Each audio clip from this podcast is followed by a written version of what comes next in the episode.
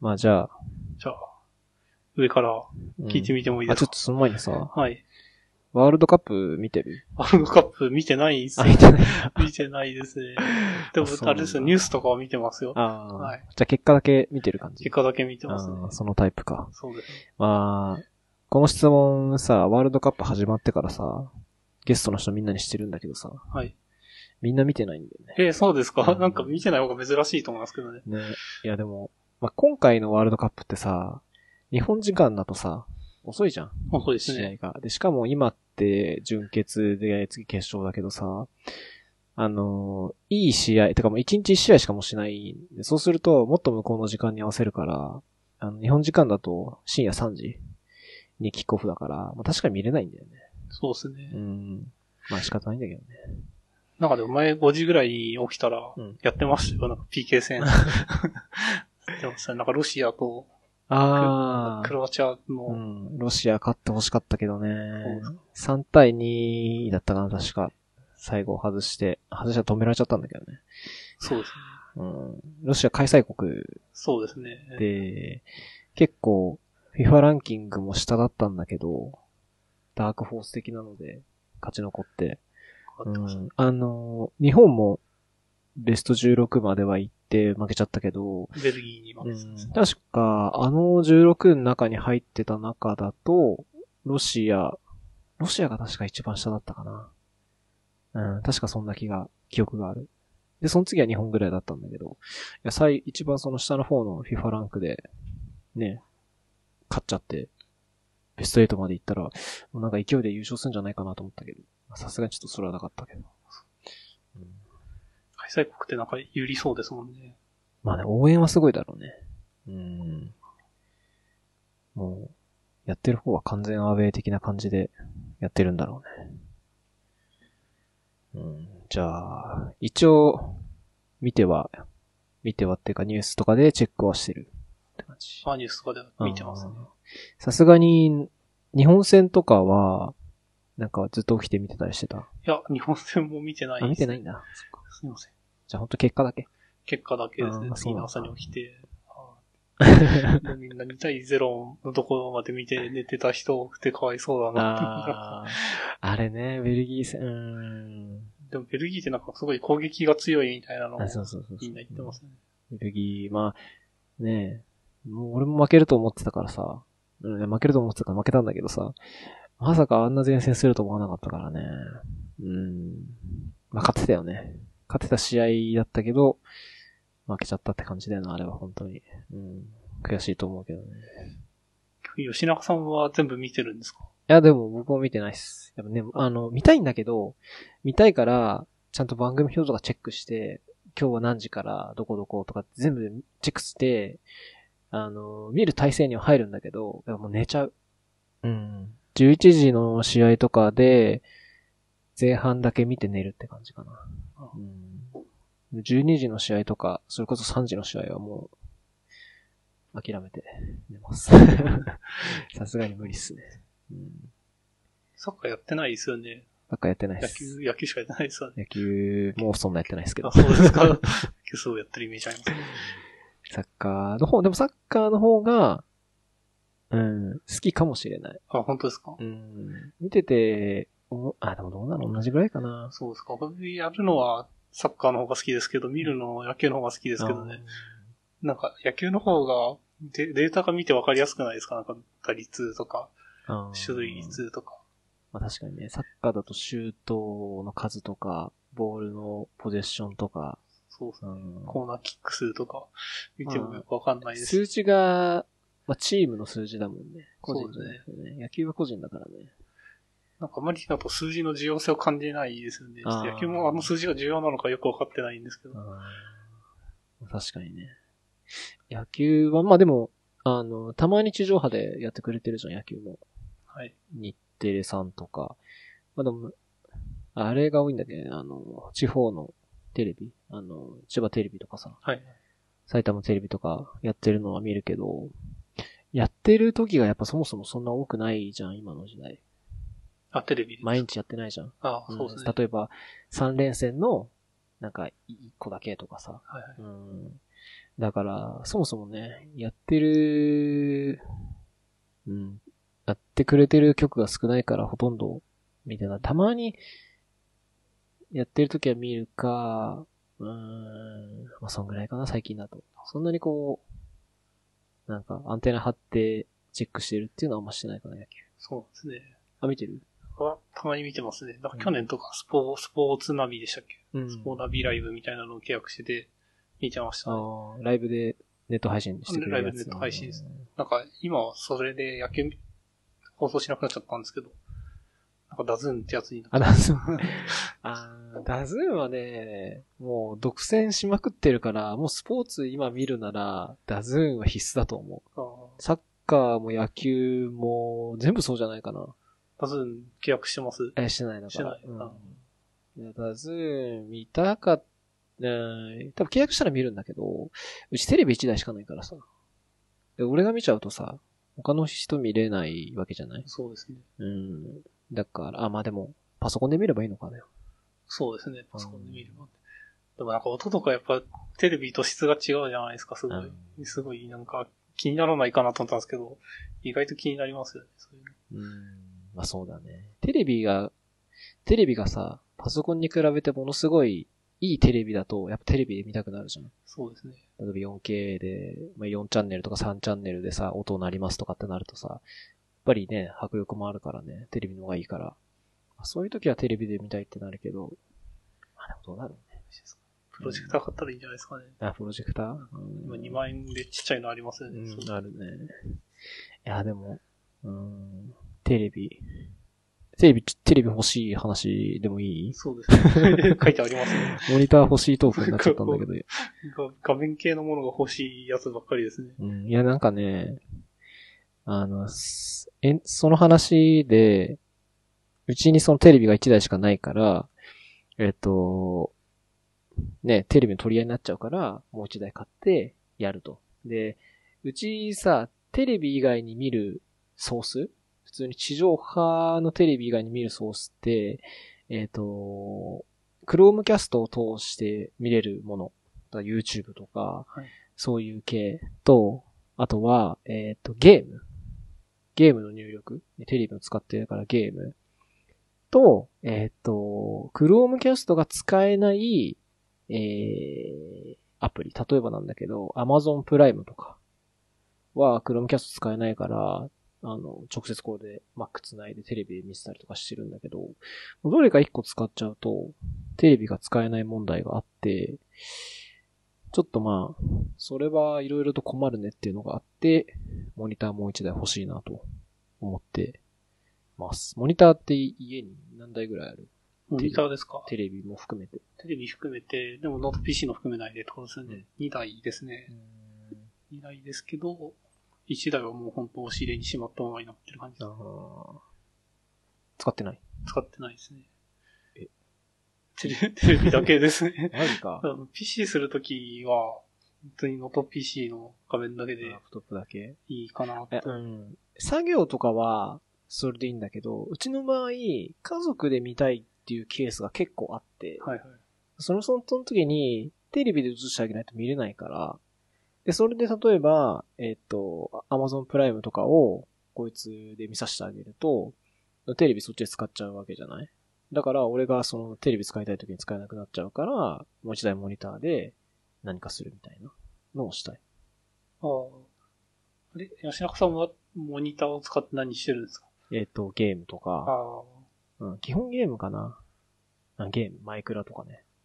なるほど。ね基本ゲームしかないか。あとはまあ YouTube とか。うん。こっちじゃなくて、まあこっちは見れるんだけど、テレビで見たいときに、そのテレビ取られちゃったら、もう一台モニターあってそっちで見たいとか。そんな感じかな。うん。うん。なるほど。が欲しいんですよ。で、今度、Amazon のプライムデーがあるんで、そこで一応、モニターがいろいろ出されるらしいんで、買う予定すごいなんで、すよ。この、先に送ってもらってた記事に書いてるやつ安いですよね。8980円で。うん。あ、Fire TV? はい。うん。Fire これ TV、これモニターじゃないですね。これは Chromecast みたいなやつで、いや、Fire TV も実は欲しくて、そのさっき言った、Amazon プライム見るのに、Amazon プライムって契約してる？プライムしてないね。あ、してないんだ。はい。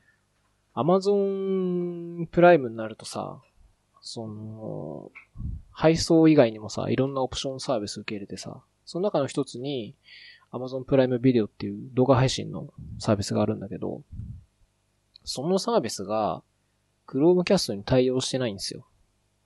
うん。で、要するに、それができないと、何がダメかっていうと、えー、直接、パソコンに、あの、サンダーボルトやら HDMI つないでテレビに出力するか、Chrome の機能自体に画面をキャストするっていう機能がはいはい、あります。あるじゃないですか。要するにタブキャストみたいなタブをこうテレビの画面に出せるっていうのがあるんだけど、その二つのどっちかをしなきゃいけないですよと。もし Amazon プライムビデオをテレビに出すなら。で、前者の HDMI とかで物理的につなぐ方は、えっと、まあ、それでもいいんだけど、パソコンをテレビの近くに持ってって接続しないといけないくなって、自分の手元から離れちゃうんで、もう自分が何も作業できなくなっちゃいますよと。で、ちょっとそれは、まあ、自分が作業してなきゃいいんだけど、パソコン使ってなきゃいいんだけど、まあ、基本的にあんまりそういうケースってないから、じゃああんまりやりたくないですよと。直接挿すのは。で、じゃあ、タブをキャストしますかって話になるんだけど、タブをキャストすると、なぜかよくわからないんだけど、ものすごい CPU の使用率が上がっちゃう。えっ、と、Chrome のさ、えっ、と、バックグラウンドで動いてる、Chrome、なんだっけな、Chrome ヘルパーみたいなプロセスがいるんだけど、もうそいつの CPU 使用率がものすごい上がっちゃって、パソコンがうーうーうなりを上げちゃうんで、そうすると、それで他の作業できなくなっちゃう。っていうのがあって、今んとこ、そのプライムビデオをテレビに映すことが、えーあまりよろしくない状況になってますと。なんで、この Fire TV スティックとか Fire TV の 4K 対応とかっていうのを買うと、そいつが、えー、プライムビデオを代わりに流し、テレビに流してくれるんで、このパソコンが何もする必要がなくなる。っていうのがあってほしいんですよ。うん。便利そうですね。うん。いや、なくてもいいんだけど、その、ね、直接繋げばいいとか、タブキャストすればいいっていうのがあるんだけど、やっぱりね、ちょっと不便すぎて、まあ欲しい、まあ Chromecast うちあるから別にそれでできなくはないんだけど、ちょっとまあ、うん、使ってる感じだと、これがあった方が便利かなっていうのがあるんで、ちょっと欲しいかな。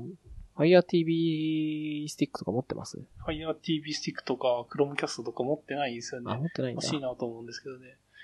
なんか、あれで画面共有とかできるんですよね、ここにあるやつと。うん、でそういう、はいそういう目的で欲しいですね。なんか動画とか見るのはあんま困ってない。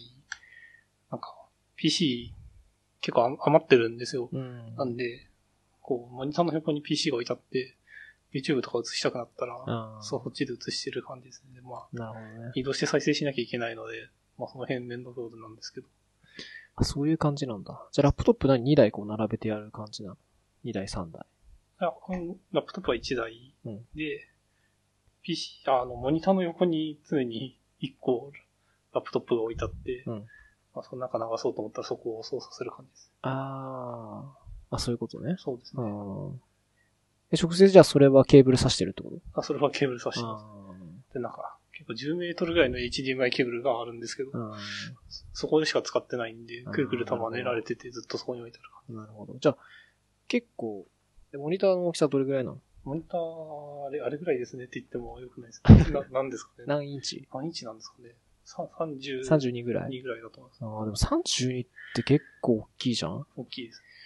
それが、あ、でもそうか、10メートルの HDMI ケーブル、でも束ねちゃってるんだよね。噛まれてます。結構じゃあ本当にすぐ近くにあるの？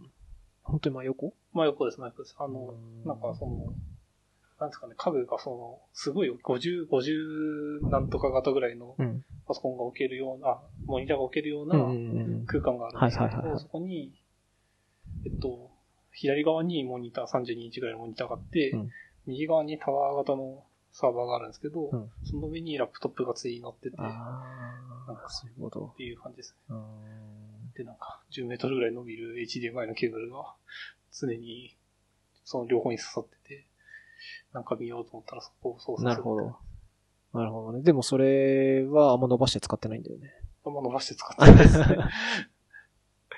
それはあれか。まあ、ラップトップもほとんど持ち歩かないんだよ、多分家の中で。もうそこ固定なんだよね。そう固定ですそういうことか。そうですね、ラップトップなんか3台ぐらい余ってるんで、まあ、Mac と Windows とうん。ディスプレイが壊れた Windows みたいなのがあって、ああ。なるほど。そうですね。ラップトップを家の中で自分は結構持ち歩くから優先がダメっていうのはあるかもしれないね。ですよね。うん。椅子で作業したり、ソファーで作業したりとかって結構、場所変わるから、うん。それで優先はちょっときついかなって気がするね。あれですね、ラップトップ、これ、今使ってるやつとは、使って作業するやつとは別に余分にあるんですよ。うんうんうん。あ、でもそれは使ってないんだよね。それは、あの、映像流すよあ、映像流すようう。か。そうですね。ああ、で、それを使ってるってこと？そうです、そうです。ああ、なるほど。あなんで、まあでもそれは多分、それは Chromecast とか、Fire TV とほぼ同じような使い方だよね。そうですねそっちが。代わりに映像流してくれてるってことだもんね。でも外から操作したくなったらそこにリモートログインしてやればいいのかなとか。いや、あの、多分それでいいと思います。それがダメなメリットとしては、場所取るとか、場所取りますね。うんまあ、電源が多少確保ずっと必要だから、電気代がとか、そんなぐらいの問題しかないんじゃないかな。あれ？あの、クロームキャストとかって、うん。給電ってどこからしてるんですかね？給電は、えっ、と、USB で別に繋ぐとこがあって、はい電源は、えっ、と、そっち。だから、例えば、家庭用のコンセントだったら、あの iPhone とかのさ、充電のアダプターで、えっ、と、それ Chromecast つないで、えー、プラグに挿すとか、あとは普通にパソコンとかでも大丈夫だから、ただ、ああと、テレビの裏っ側に USB ポートってある。ついてますねうんついてますあそこに挿しても大丈夫。うん。だから一応、なんだ、パソコンを直接置けないスペースとかだったら、Chromecast とかを挿せば OK だから、まあ、代わりにはなるって感じかな。ただ、本当に動画を、なんだ、流すだけだから、その OS が載ってるわけじゃないから、あの、パソコンを直接挿してる方がいろんなことができると思うよ。そういや、でもなんかあの、勉強とかするときに便利そうですよね。なんかこの部分なんだけどって言って見せたいときに、ポンって映せるのはいいなって思いますね。そうか、じゃあその場合は、その専用のパソコンで映さなきゃいけないってことか。そう、今はそうですね。うんそれはまあ。まあ、それが HDMI 挿すかですね。ああ、そっかそっかそっか。ああ、まあそう、うん、どうだろうね。それで、こと足りてればそれでもいいかもしれないけど、まあ、Chromecast だから飛ばせたら便利なシーンはあるかもしれないね。そっちの方。Chromecast は、なんか今、えーっと、2パターンぐらい確かあんのかな。なんかスティック型のやつと、なんかこういう丸っこい悪いやつですよね。ウルトラだったかなんだか知んないけど、値段が確か多少違うから、まあでもそれでも1万円しないぐらいで確か買えた記憶があるかな。うん。Fire TV スティックって、Chromecast と違って、なんか OS があるじ、中に。多分あれ、うーん、Android じゃなくて、なんて言うんだっけ。えっと、ファイ、Firefox OS じゃなくて、なんなんつうんだっけ忘れちゃったけど、なんかその、多分昔 Amazon が作ってた、あのか、えっと、えー Kindle に載ってるやつ。Kindle と一緒のやつ。うん、が載ってて、FireOS って書いてあります。ああ、そうそうそうそう、うん。アンドロイドのホークらしいですね。うん。だから、Fire TV スティック自体になんかアプリを入れて拡張できるんですよ。うん。で Chromecast そういう機能ないから、例えば、えーっと、Fire TV スティックはゲームしたりもできるんで、ゲームアプリを落として、で、そのゲームをそこで起動して、テレビに出すみたいな、そういうのもできるから、まあ、その画面をミラーリングするっていうこと以外にも用途があるから、Chromecast よりかは便利かなって感じですね。うん。そもそも、そもそもなんですけど、うんなんか、同じ部屋にいて、こう、ゲームとかだったらわかるんですけど、うんど動画を見てるときに、その空間にいる人が同じ動画見てないのってなんか気持ち悪くないですかね。ああ、一人で見てる。そうですね。うーん、確かに気持ち悪いかもしれない。気持ち悪いかもしれないです。なんか、あれですよね。面白いとこあった時に、こう感想を話す相手が近くにいないってちょっと嫌ですよね。近くに人いるのにってて。こう一人で笑うみたいな。そうですねんなんかこう確かに、片っぽサッカーで盛り上がってて。あ、そうだね。まあでも子供、お子さんがいると、子供向けの番組とかは、ああんま見見たくないというか、見なくていいっていうのはあるのかなと思うんですけうん、子供向けのむしろコンテンツはテレビで流してあげないとダメだから流すけど、子供が見れないコンテンツ。ど。はいはい。例えばちょっとグロいやつとかさ。あ映画とかそうですそうそうそう。ああいうのは流せないから、一人で見たりとかするかな。うん。ゲームとか本当なんかゲームやりながら隣でテレビ流しておきたいっていうのはわかる気がします。でもうちの場合ゲームは基本的に一人でやるんだけど、一人でやるんだけど、やっぱ見たいっていうんだよ、ゲーム画面を。なぜか知らないけど。だから、うん、いや本当に見たくないんだったらさ、ここいつ一台でずっとやってればいいんだけど、見たいっていうから、モニターが必要で、そこに投影してあげるっていう必要があるから、それでまあモニターが足りない問題もあるんだけど、うん、ゲームほどうちの、うちはゲームの方が、モニターを必要としてる感じはする。まあ、うん。確かに人のプレイしてるゲームみたい気持ちわかります。あ、本当？なんかね、ゲームって、あの、やる派とさ、なんか見たい派みたいな人もいるよね。見るのを楽しいみたいな。そうですね。なんか、あの、やるとすぐ死んじゃうけど、なんか上手い人がやってるのを見ると、あの、どんどん進むから、自分でやると進まないじゃん、そういう人って。だからそういう上手いのを見てる方が楽しいっていう人がいるらしいね。いや、まあ、どっちも好きですけどね。うん。やった方が楽しいと思うけどね。そうですかね。うん。というか、あの、ひ自分、なんか友達とかでやると、こう4人とかで交代でやったりする時あるじゃないですあか。はいはいはい。コントローラー2個しかなくてはいはいはいはい。ああいうのが楽しいです。ああ。見てやってみてやっての繰り返し。昔はそういうのあったね。そうですねんなんか、あ、でもどうだろう。スーパーファミコンとかの時はさ、なんかこう、本体に拡張できるやつをこう繋いでさ、で、なんかコントローラー横に並べて、マルチタップってやつですよねそう。そうそう。あったけど、なんかでもそれは結構、こう、富裕層な家庭しか持ってないイメージがあったけどね。まあそうですね。その人絶対呼ばれるみたいなのありますそうそうもしくは、その人の家にコントローラーみんなで持ってってそう、なんかそこでやるみたいなね。あ、そうやったわ。うん。ファミコンとかはなかったよね。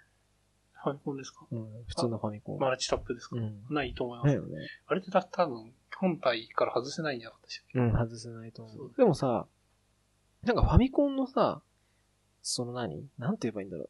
こう、ファミコンがあって、ここのさ、手前の側面部分にさ、なんか拡張コントローラーさせるとこあったよね。拡張コントローラーでしたっけ？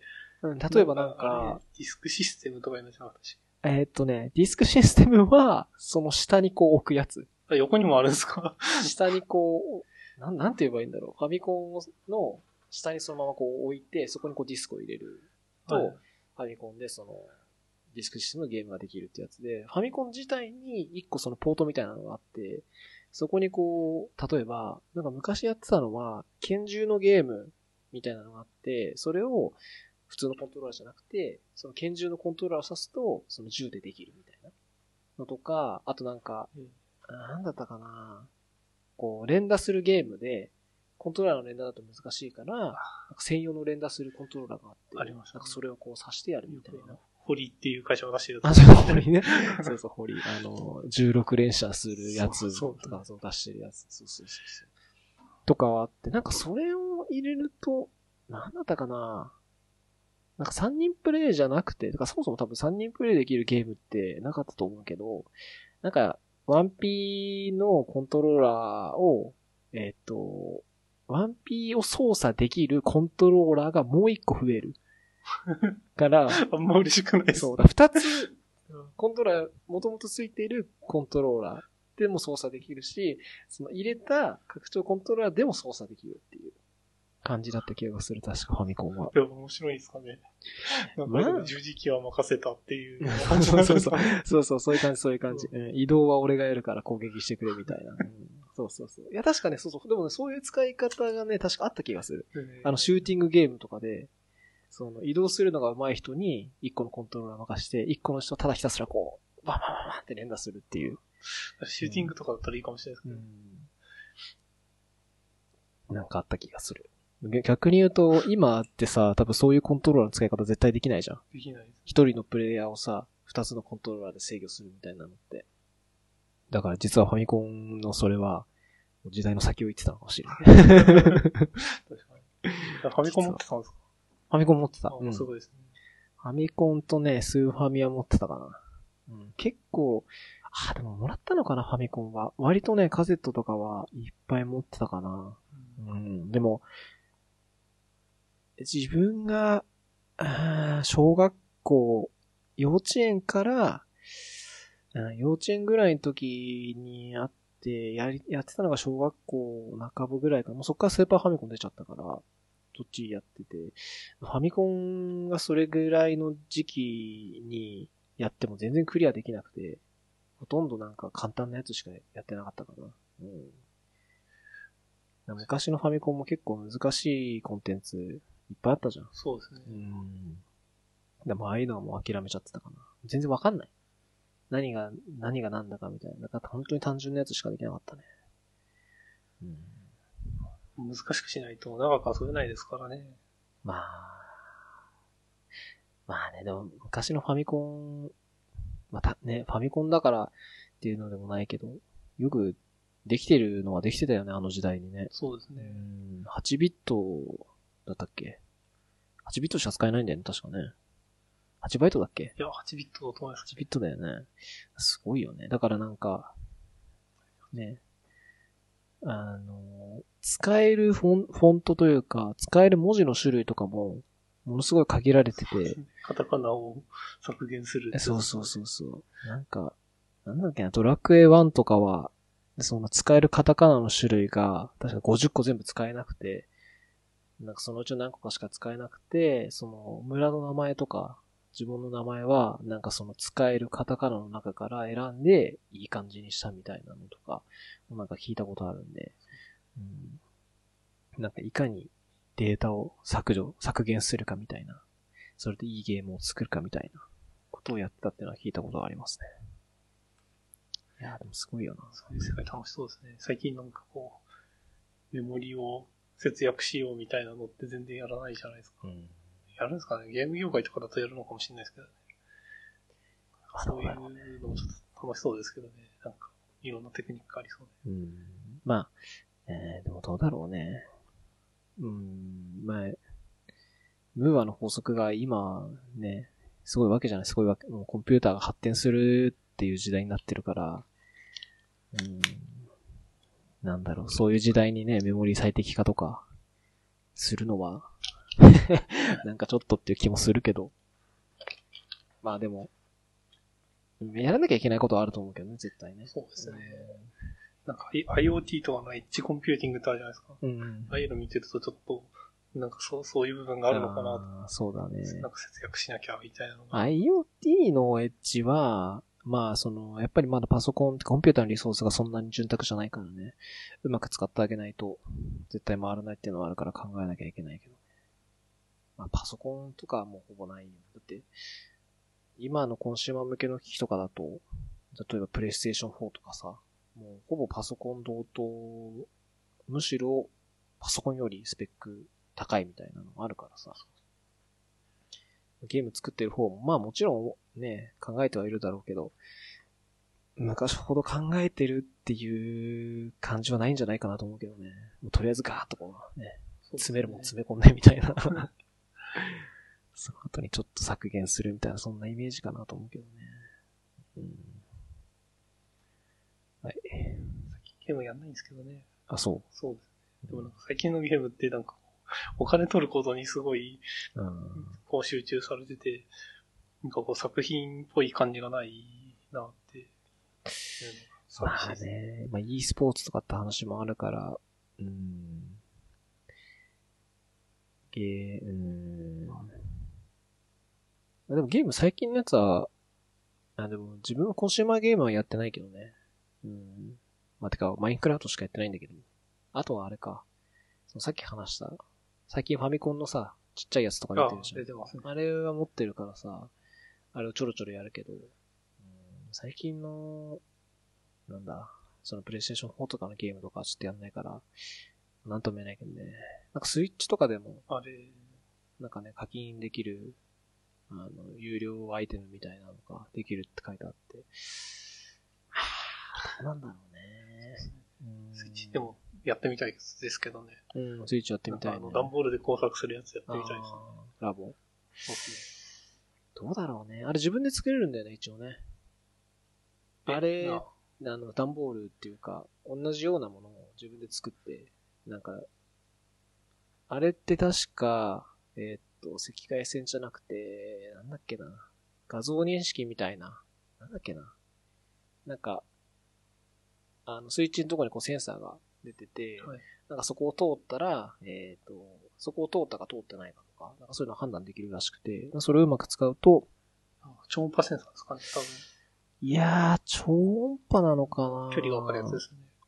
いや、でももっと単純なんだよ。あの、段ボールの黒い部分とか、黒い部分、黒くない部分みたいなのを判断してるだけだったから、なんだろうな、あれ。多分調べれば出るんだけど、ああいうのは、なんだろう。うーん。白と黒とか、色を簡単に判別できるようなやつとかでもいいような気がするな。まあ、人感センサーとかできないから、10でいいわけじゃん、多分。はいうん。てか10以外できんのかなどうなんだろうな。まあでもなんか作ってる人はいたかな。自分のその段ボールでなんかするみたいな。うん。だから多分あの段ボールのやつは、実は自分で買わなくても、仕組みが分かってれば、実は自分で作れる。はず。まあ、中のソフトウェアは多分、あの、自力じゃ作れないと思うけど、段ボールだけなら確か作れたはず。うん。スイッチにも、マインクラフトあるんで。なんかすごい人気らしい、ね、スイッチのマインクラフトは。なんか違うんですか？いやマインクラフトやったことないですね。わかんない。俺もないんだけど、基本的な要素は一緒だと思うんだけど、なんかより、コンシューマー化向けされたコンテンツになってる。ね、結構、パソコン用のやつとかって、割とシビアで、なんかこう、プレイグラウンドみたいなのとかなんもない。本当にもう、いきなりゲームスタートみたいな感じで始まるんだけど、なんか多分そういうのが、なんかこう、説明書みたいなのがある程度ついて、できるようになってるんじゃないかな。だって、スイッチとか買うのって、子供がいる家庭とかね、が多いわけだから、まあ、そういう人にね、いきなり謎の状態で配ってもできないだろうから、まあ多分そういうのが、ちゃんとわかりやすく説明書がついて、売られてるから、みんなやってるらしいですね。うん。いや、面白いんでやってみてください。通勤する途中、小学生たくさんいるんですけど、みんなマインクラフトの話してあ、ます。本当？うんそれ聞いてやりたくなるのもおかしいです。すごいなすごいできた小学生だ。そう面白いですね。うん。なんだろうなゲームのジャンルとかだと何になるんだろう、あれって。R? シミュレーションなんじゃないですか？あシミュレーションか。でしたね。なんか列車で行こうとか、シムシティとかと同じ感じがしますね。まあそうだね。オープンワールドなシミュレーションゲームって感じなのかな。まあ、ゴールがないからね。うんまあ一応ボスみたいなの言うけど、別にそれを倒したところでって感じだし。まあ永遠にやり続けられるゲームではあるからね。親としてもね、一個買っちゃえばそれで永遠にやり続けられるみたいな のもあるのかもしれないけどね、実は。どうなんだろ全然、ゲームやめたら全然スマホを使わなくなったって書いてありますけど、う。うん。ゲームやめられてあ、ない。これ。いや、これはね、スマホの話なんだよ。あーなるほうん。スマホのゲームの話で。スマホのゲームってやる？なんでもいいんだけど。スマホのゲームやりますね。やる？はい。やる、なんか、さ、例えば何でもいいんだけどさ、自分がやってたやつとかだとポケモン GO とかやってたんだけどさ、その、毎日ログインすると何かもらえますとかってあるじゃん。ああとは例えば、なんかボスをやっつけるとなんかもらえますとか。で、イベント期間中にとかっていうのがいっぱいあるじゃないですか。なんかもう、まあもちろんやって楽しかったんだけど、なんかその、ゲームをなんか楽しんでるっていう感じじゃなくて、そのイベントとか、ボスがいるから、倒さなければいけない。ログインをしなければいけないみたいな。なんか義務感にちょっとこう、なんていうの、感じてしまって、確かに嫌ですよね。うん。で、なんかこう、朝起きて、ああ、とりあえずポケモン GO を開いて、ログインして、ポケストップ入っとかないと、みたいな感じで、やって、っていうのが、なんかこう、本当に日課になってて、ちょっとこれはなんか違うなと思って。なんかゲームって本当はさ、わかんないけど、例えば、仕事して、えー疲れました。息抜きしたいから、ちょっとゲームやって、リフレッシュしようみたいな。自分がこうやりたい時にこうゲームってやる感じかなと思ってたんだけど、なんかこういうスマホゲームって、割とこう、今のリアルタイムと連動してるものがすごい多くて、例えばその、単純に時間帯とか朝とか夜とか、そのさっき言ったイベントとか、ここの期間しか出ないポケモンがいますとか結構あって、なんかそうするとこう、リアルな時間をちゃんとこう使ってゲームしないと、なんか進めらんないみたいなのがあって、なんかそれはなんか本来のゲームの楽しみ方じゃないのかなと思って。そうですねゲーム評価されるときも、起動時間で評価されてるらしいですからね。あ、そうなんだ。ゲームそれはそのゲームの KPI みたいなので。そうですあ、そうなんだ。いや、なんか、なんだろう。もうそういうのをさせるためのテクニックがすごいんだよね。最近のそのソシャゲみたいな部分は。その毎日ちゃんとやらせるとか。うん。で、ログインした上で、その、いかにユーザーをこう、プレイさせるかみたいな、継続的に。みたいなのがすごくて。うん。で、やめたんすよ。きっぱりやめたんすよ。はい。もう、アプリを削除したんですよ。偉いですね。うん 偉いのかわかんないです。そしたら、本当にスマホ使わなくなって、本当に使わなくなったっていうのは、なんか、家にいるときって、まあ、家にいるときは、パソコンがあるから、パソコンを結構、まあ、普通にこう作業するときはパソコンを使うと。で、でもなんか時間があるとこう結構スマホ見て、なんかこうやってたんだけど、それがほとんどなくなったの。気づいたら。ってことは、多分自分がそういう時に使ってたアプリって、多分ゲームアプリだけだったんだよ。無意識のうちにこうやってたんだよね。そう、スマホいじって、なんかアプリ立ち上げるっていうのが、もうゲームを立ち上げるっていうのは無意識にやってて、でそれがもうゲームやめてからなくなって、まず触らなくなった。本当にそれでスマホ触らなくなって、で、なんかそれ以外の、えーっと、アプリ例えば、メッセージングアプリとか、まあなんかいろいろ書いたんだけどさ、えーっと、なんだったかな。えー LINE とか、LINE スラック、えー Google ドライブ、Evernote とか、要するにスマホのアプリにあるものって、パソコン側のクライアントも全部準備されてて、もうそっちで事足りちゃうと。で、基本的にパソコンがある人は、もうパソコンだけいじっておけば、えー実はスマホいらない。じゃないかなと思ってます。でも、ほとんど本当に使ってなくて今。今日はまあ携帯持ってきたんですけど、多分、あの、持ってないんですよ。ポッケとかに入れてなくて、もう全部、あの、カバンの中入れて、あの、やってるんで。まあ、パソコン持ち歩いてるから、結局パソコン使ってるんだったら一緒だろうって言えば確かにそうなんだけど、なんか同じような境遇の人って結構いるかなと思ってて、その常にパソコン持ち歩いてる人みたいな人は、実は携帯いらないんじゃないかっていうのをちょっと感じてて、なるほど。うん、そんなことないっすか？いや、大体そうだと思いますね。うんあもうパソコン持ってパソコン使ってる方がいいと思いますけど。うんいや、なんかそれで、じゃあ結局スマホ何のためにあんのかなと思って、改めて出してみたんだけど、まあやっぱカメラとかさ、は、まあ確かに使ってるなと。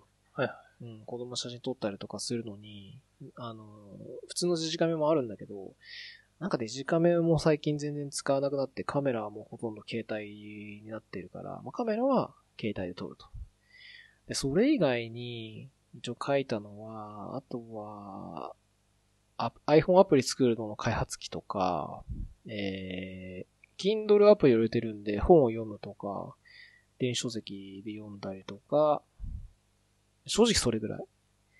で、電話、元々の電話のスマホの機能である電話って、全然使ってなくて、本当に、もう月に1回とかのレベルじゃなくて、多分半年に1回とか、電話の機能使うのって、ぐらいだから使ってないし、まあ、うん。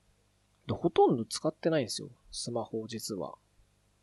で、まあ、さっき言ったカメラとか、まあ、Kindle とかも使うんだけど、常時やっぱ使ってるわけじゃなくて、本当になんか、使いたい時にだけ使うみたいなのがあって、まあ、実は、いらないんじゃないかっていうので、解約してもいいんじゃないかなと。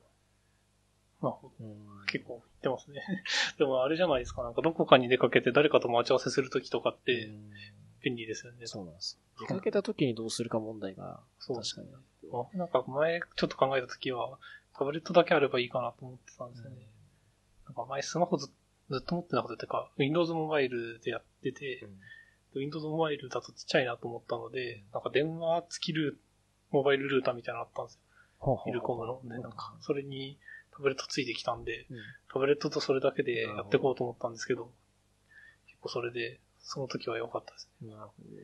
本とか PDF とかはタブレットで見れて、タブレットはちなみに何を使ってたんですタブレットはあれ多分、 Iconia Tab その前なんかあの、 Lenovo のあすごい安いア。 IdeaPad みたいな。あ、そうそう、アイデアパッドの一番最初に出たやつ使ってたんですけど、すごい初期不良がやばかったです。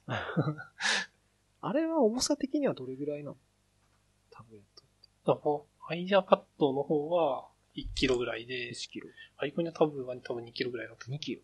キロは重いなぁいいや、最近の、最近のさ、そのタブレット持ち歩く案も、個人的にはなしだ、なしじゃないと思ってて、その、まあ、どうだろうなと思うんだけど、まあ、この MacBook よりかは多分、例えば iPad の方が軽いと考える。うん。でも、最近の PC って、いわゆるモバイルノートみたいな、うんなんていうの、型というかタイプみたいなのが出てきてて、1キロ切るような PC とかも出てきてるわけじゃん。そうですね。だからそうすると、むしろタブレット持つよりも、そういうちっちゃい PC 持った方が、やっぱ何かとできることは多いかなと思ってて、キーボードもついてるし。ネットブック的なやつですうね。ん。だから、そう考えると、やっぱパソコンでいいんじゃないかなと。うん。外に持ち歩くにしても、スマホとかタブレットじゃなくて、そのモバイルノートみたいなのを1台持ち歩くとか、うんっていう方が、実はいいんじゃないかなっていう気もしなくはない。うん。まあもちろんスマホに比べたら、まだまだ全然重いけどね。そうですね。前、エイサーのネットブックを毎月も大学の時使ってたんですけど、うん。まあ確かに快適でしたね。でも、どうなんですかね。やっぱメッセージ送るのと通話は必要になることはあるとは思いますけどね。どうだろあの、キ Kindle とかすごい良さそうですけどね。でもなんかあれって通話とか、こう Twitter とかってできないですよね。Kindle ってあの、本読むだけの Kindle? 本やる。ああれは多分できない ね。本当に本読むだけ。Kindle Fire HD、えー、は確かできる。うん。普通の Kindle、Kindle Paper とかはできないけど、Kindle Fire HD とかはアプリが確かインストールできるんで、できる。でも質感はペペーパーのやつとは全然違うんですね。全然違う、あれは。ペーパーのやつ質質感すごいいいなと思って欲しいんですよね。ペーパーもでも高いからね、あれ。結構するからね。うん。本しか読めないくせに結構するからね。だったらタブレット買えばいいんじゃないって思っちゃうんだけど、まあ多分あれはね、多分その、その言ってる通り、その本をね、本当に読んでる感とかあるからね。多分そういうのがいいんだろうね。見やすいとかね。あとは、あれかな、確か、省電力とかだから、ものすごい充電持つとか確かあれもあるんで、まあ、そういう利点は確かに、インテルもあるかな。で、結局使わなくなったんですよ、ほとんど。そうなんです。で、この間、あの、本当に携帯使わないから、普段。その、出かけた時に、携帯こう、なんかいつも入れてるとこがあって、携帯を。そこからこう携帯ポッと取って、カバンに入れて、持ってったら、あの、SIM カードの育ってない携帯を持ってっちゃって、外に出て、使いたいのに、持ってったやつが外に出て使えないっていう問題はありました。うん、普段使ってない癖がついちゃうと、なんかそういう感じで適当にパッと取って、取ったやつが全然使えないやつだったっていう。まあ、それは本当にただ間違ってるだけかもしれないけど、それぐらいのなんか感じになってる今も。なんかあれですよね、新しい iPhone の機能とかで、なんか、なるべく使わないようにする機能みたいなの出てましたよね。リミット、うん、リミットの話、ね、あれ、あれどう？どうなんですかね。でも、今、吉中さんが言ったのと同じ問題をみんな感じてるのかもしれないです。なんか時間をスマホに奪われてる的な。いや、でもどうなんだろう。え、その、うん、例えば、今ゲームの話したけどさ、別にゲームしない人でもさ、ずーっとスマホいじってる人いっぱいいるじゃん。ですね。うん、例えばさ、最近。どっちかというと漫画が多い気がしあ、ます。漫画か。うんあとは、普通、インスタグラムとかずっとやってるとかさ。SNS とか。うん。だから、そういう人は、なんだ、そういう人はっていうのはおかしいけど、なんだろう。ずっとスマホを見てて、そういうのをチェックしてるのに、抵抗を覚えなければいいかなと思ってて、そこに時間を費やすことに対して。だから、SNS をチェックするとか、その、その漫画アプリで漫画を読むとか、まあ、そういうのをスマホ使ってるときに、なんか自分でこう、嫌だなと思わなければ、それは一つの娯楽であると思うし、リフレッシュになってるから、それはいいかなと思う。義務感みたいなのができなければ。自分はそういうのが嫌になっちゃって、なんかこう、やらされてる感、義務感が生まれちゃったからやめたわけで、そういうのが全然なければ続けていいと思う。もちろんゲームもね、どんどんやっていいと思うし、うん。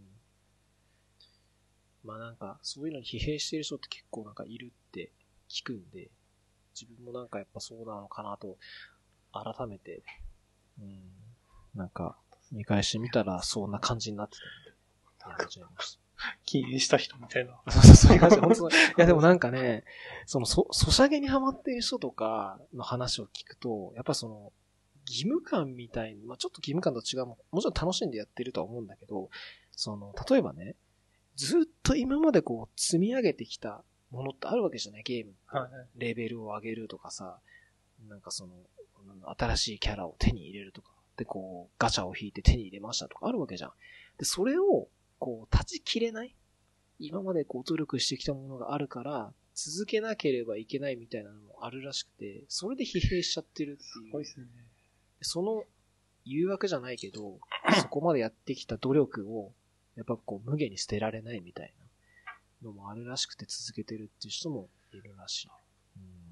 うん、それ、それこそさ、今のソシャゲって課金できちゃうわけじゃん。お金払って物を買えるから、多分もう1円でもお金払っちゃってる人は、もう続けざるを得ないんだと思う。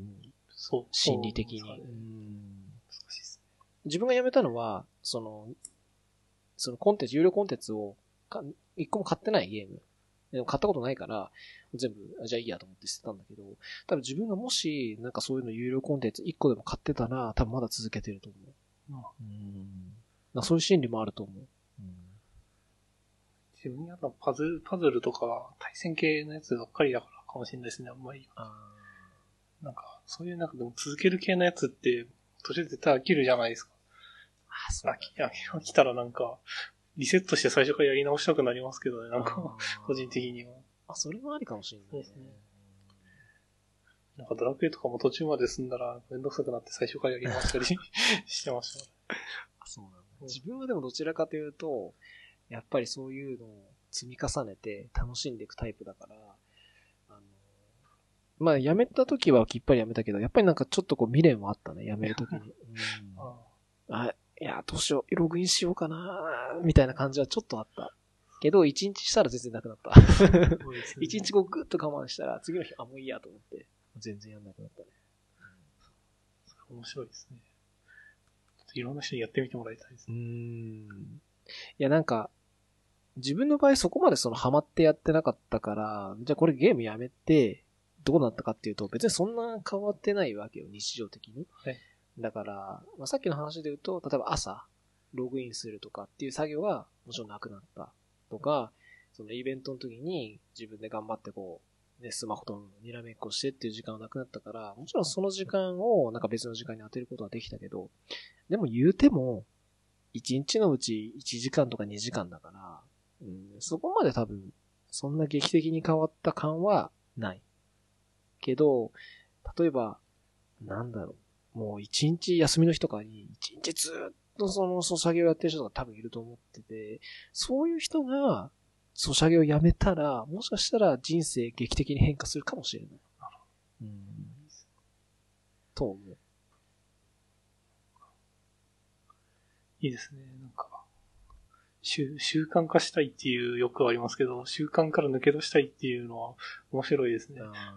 そうだ、抜けるパターンだね抜けるパタなんか、これゲーム始めた時は、当時は、その、そういうモバイル開発って何にも知らない状態で、なんかやっぱそういう流行に触れておこうと思って始めたんですよ、ゲーム。そしたらもうどっぷりハマっちゃって。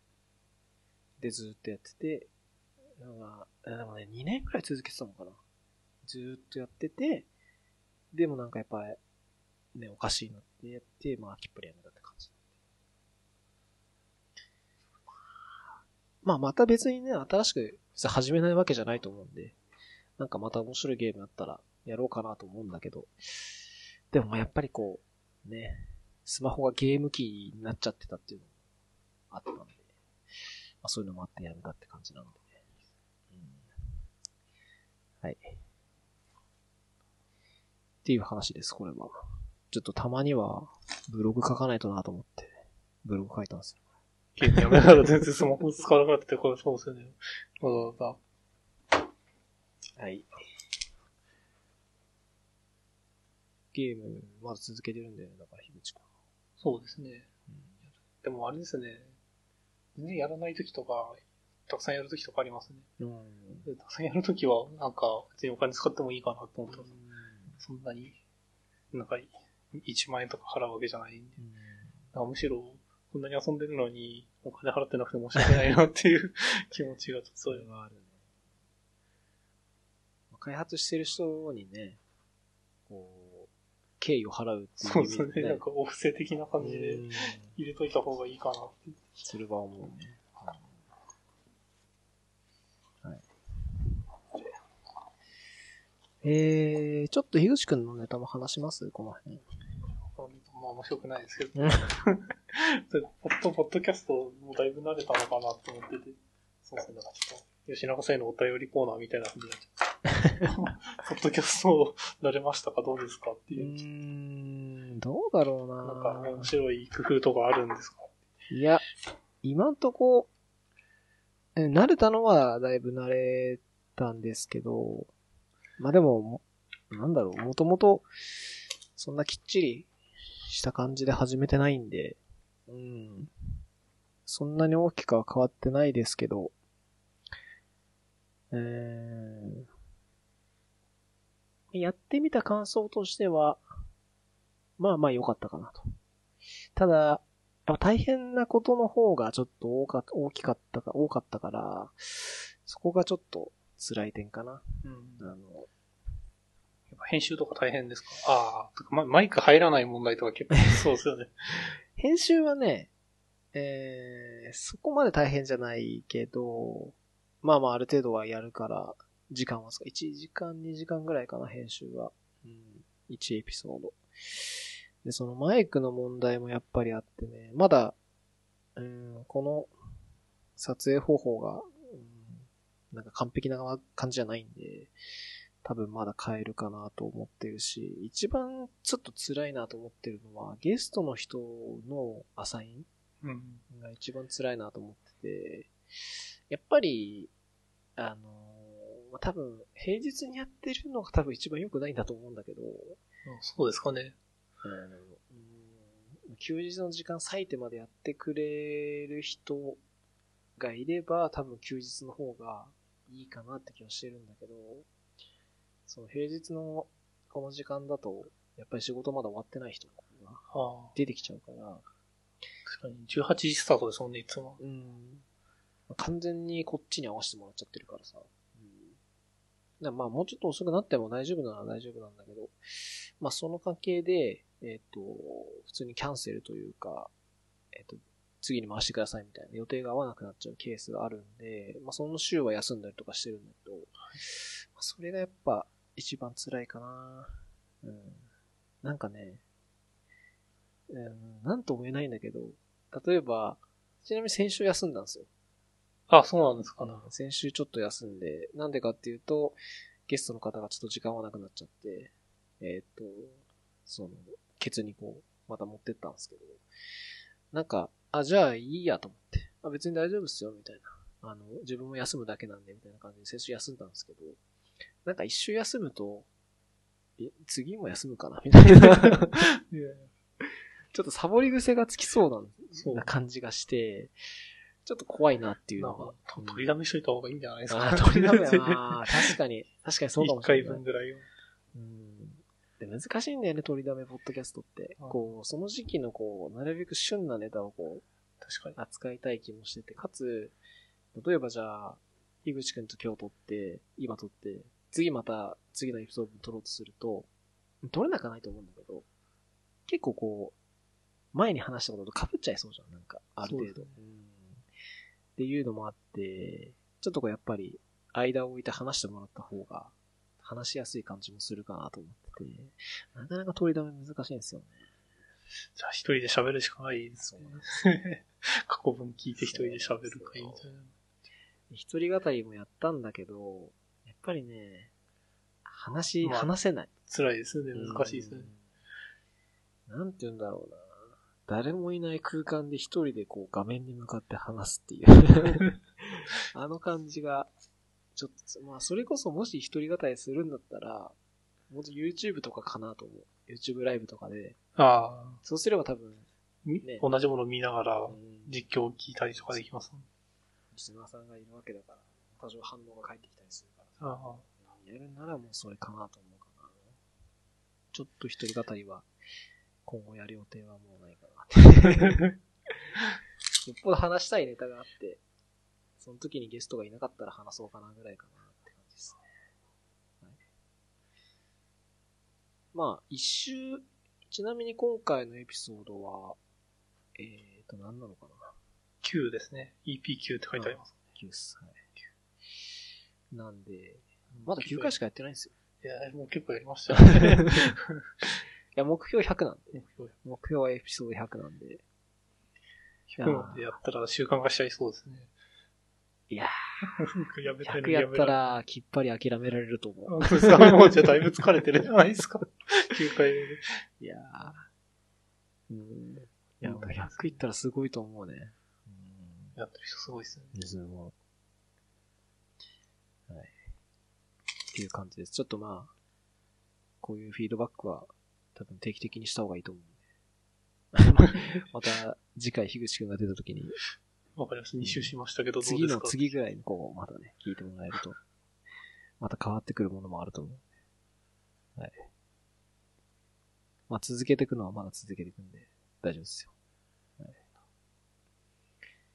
えー、あと、移転の話は多分しない方がいいかもしれないね。そうなんですか。ダメなのかな？いいのかな？ああ、まあでも、公開されてますからね。あ、そうなの？あ、そうです。移転すること自体は公開されてますあ、ね。そうなんだ。来週から。収録会場が変わりますね。うん。どうしようかなと思ってんだかよね。、放送室があるとかないとか聞きましたけどね。放送室？放送室ですね。なんか機材を入れる予定だとか、入れないとか、え、それは、謎ですけど。放送室って、なんかさ、あの、小学校とかにある各教室に流すような感じの放送室ってこと？っていうのではなくて、なんか、こう、ちょっとしたビデオを撮りたいとかあるじゃないですか、セミナー用の。おビデオ撮りたいとか、そういうことができるような部屋があるとかないとか聞きましたね。じゃあ、どちらかというと収録部屋みたいな感じなの？そうですね、収録用みたいな感じなので、もしかしたらいいのかもしれないです。機材使わせてくれるんですかね。ですね。釣りマイクとかあったらいいですね。もうそれは楽だわ。うん持ってこなくて済むのは助かるわ。期待、期待したら良くないか。ええそうなんですね。今んとこ、あの、ど、収録どうしようかなと思ってた。まあ、今のこの状況って、そのスカイプ使わなくなったから、ネットワークいらないんだよね。はいはい。だから、この Mac1 台あれば収録できるんで地下でも行けるってこと？うん。適当にその辺で会議室とか借りれれば、そこで部屋でやればいいかなと思ってるんだけど。うん。いやー、まあでも、移転、うん。個人的にはそんなに影響ないから。そうですか。うん。あれ、前の場所にいて1年で、ここにいて6年って感じですね。まあ、あ、自分？そうですね。いや、どうだろうわかんない。そんないたかな。6年いましたね。ですけど。すごいいいですね。何をモチベーションにして仕事してますかはいいですね。いいんじゃないですか、この話この話いいですか？うん。なんかまあ最近こう、うんまあいろんな会社の人がうん辞めたり、新しい仕事に来たりとかしてるなって思うんですけど、うん。いや、なんか転職ってうん、すごい面倒そうなのにみんなよくやるなっていう、あなんか環境変わるのがすごい、面倒というかなんか無駄な時間だなって。引っ越しとかもすごい苦手なんですよ。手続きとか多いじゃないですか。もうなんか上司が変わったりするだけで嫌なのに、なんかそうなんだみんな、すごいなって思う。うんまあ、それは多分、人がどう感じるか、一言で言えばね、もうその人がどう感じるかの価値の違いだから、なんとも、まあ、それで終わりなんだけど、自分はどちらかというと、あの、変わることは大好きな方なんで、あ、そうなんだ。うん、転職も、自分も転職活動をした時は、いろいろ、あの、調べてやって、まあ、大変だったけど、まあなんかそれ以上に得られる価値はあったかなとうん。思うけどね。うん。なんか環境を変えなくてもやりたいことっていっぱいあるじゃないですか。ああ、そうだね。なんか、ちょっと、時間の方が欲しいかなって気がしますね。そういうの。いや、でも、そんな、うん、言うてもそんなんだよ。あの、最近だと、あの、求人出しとけばさ、声かけてくれる会社多いしさ、ああう、ん、そんな大変じゃないよ。まあ、話聞くのとか面白そうではありますけど。とりあえずメール来て、で、一回会えませんかっつって、興味あればそこで返して会えばいいし、うん興味なければスルーすればいいだけだし、そんな大変な感じじゃないけど、まあ、多分入ってからのが大変だと思う。どちらかというと。うんそうですよね。日本の企業の場合は入んないと分かんないことの方が多いから、入る前に教えてくれることって本当一部だから、入ってからのが辛いと思うから、うん転職実態の活動は多分今そんなに大変じゃないイメージもあるかな。うん。会社の中でも全然チームとかで雰囲気違いそうですもんね。うん、うん、まあ、違うね。そうですね。ね、もっとね、うん、まあ転職も多分一個の手だとは思うんだけど、まあ会社の中でいろいろと動くっていうのも手だと思うから、ちょっとそれをやってから転職するっていう手段を取ってもいいかなと思うけどね、個人的に。うんうんまあもちろん、ね、ものすごい魅力的な仕事が外にあって、もう一発でそっちに一目惚れですっていうのあれば全然いいかもしれないけど、結構社内にもさ、まあ意外な人みたいなのっているじゃん。意外な人っていうか、まあ結構なんかこう、実はこんなことしてました。すごいそうな人いるからさ。まあまあそういう人と一緒に、ちょっと一回仕事してみて、うんう。ん、どう、まあでも、うん、それで仕事の内容は変わるかもしれないけどさ、そもそも、なんだろう、あの、会社の風土とかさ、うん、なんか文化が嫌いな人っているからさ、うん。もうそういう人はもう転職一択なのかなって気もするけどね。なんかモチベーションの持ち方って人それぞれだから面白いなって思います。なんか働いてる職場の雰囲気を重視する人がいれば、なんかできる製品がいいのにしたいって人もいれば、なんか自分の知識が入ればいいと思ってる人がいたりとか、なんかすごいややってる感が欲しい人がいたりとか、いろいろあるじゃないですか。うん僕なんか、あの、自分の勉強になってるって感じたら、結構満足する方なんですよね。でう、ん。なんか生活ができて、で、なんかこう社会のために少しでもなってるなって思えれば、それが良いかなと思って、なんか尺度的にはどれだけこう勉強になるかっていうのが一番大きいので、うん。なんか転職しなくても本とか読むようになれば、新しい情報入ってくるじゃないですか。うん。あんまり転職自体にあんまり魅力感じない、うん。なんか給給料とかが、そんなに満足いかないってわけじゃないっていうのはあるかもしれないですけど、まあ、今のとこがいいんだったら全然それはいいと思うね。。とどとどまっていいと思う。なんか、なんだろう。技術的な話じゃなくて、その人とね、関わりたいとか、いろんな人と人脈作りたいとか、まあそういうだったら転職の方が多分手っ取り早いからね。そうですね。例えばカンファレンスに行くとかさ、勉強会に行くっていうのもでき、あるけど、多分それよりかはね、全然違うとこに紛れて行った方が人脈作れるから確かになんか視野が狭まってるんじゃないかなって思うことはね。あるんですけど、そういうのはカンファレンスとか使っていけば、まあそこそこ大丈夫なのかなって気がします。うんまあそうだね。あとは、なんだろう、興味のある分野だったら、最近だと、なんだ、 Slack のパブリックチャンネルとかさ、そうですね。まあ、未だに、なんだ、Google グループとか、メーリスとかあるから、ああいうので、まあ今だったら GitHub とかもあるし。そうですね。オープンになってるので、参加したいところには参加できる感はありますよね。まあ、全力尽くせるかどうかっていうとまた違うんでしょうけど。まあ、オフ会とかね、ああいうのはなかなか厳しいかもしれないけど、ネット上で会うだけであれば、そんな難しいわけじゃないから、まあ、それでいいって人もいるだろうし。なんか、でもいるよね、なんか、OSS とかにずっとコントリビュートしてたらさ、声かけられてジョインしたみたいなのも全然あるから。そういうのがいいですね。うん吉永さんは何がモチベーションなんですか？いや、難しい。今、昔は、うーん、なんだろうな。まあ、今は昔も変わらないので言うと、やっぱ自己検査だから、やっぱ自分がこう成長してるっていうのを感じ取れる、うん、感じ取れればいいっていうのがモチベーション。そうっすよね。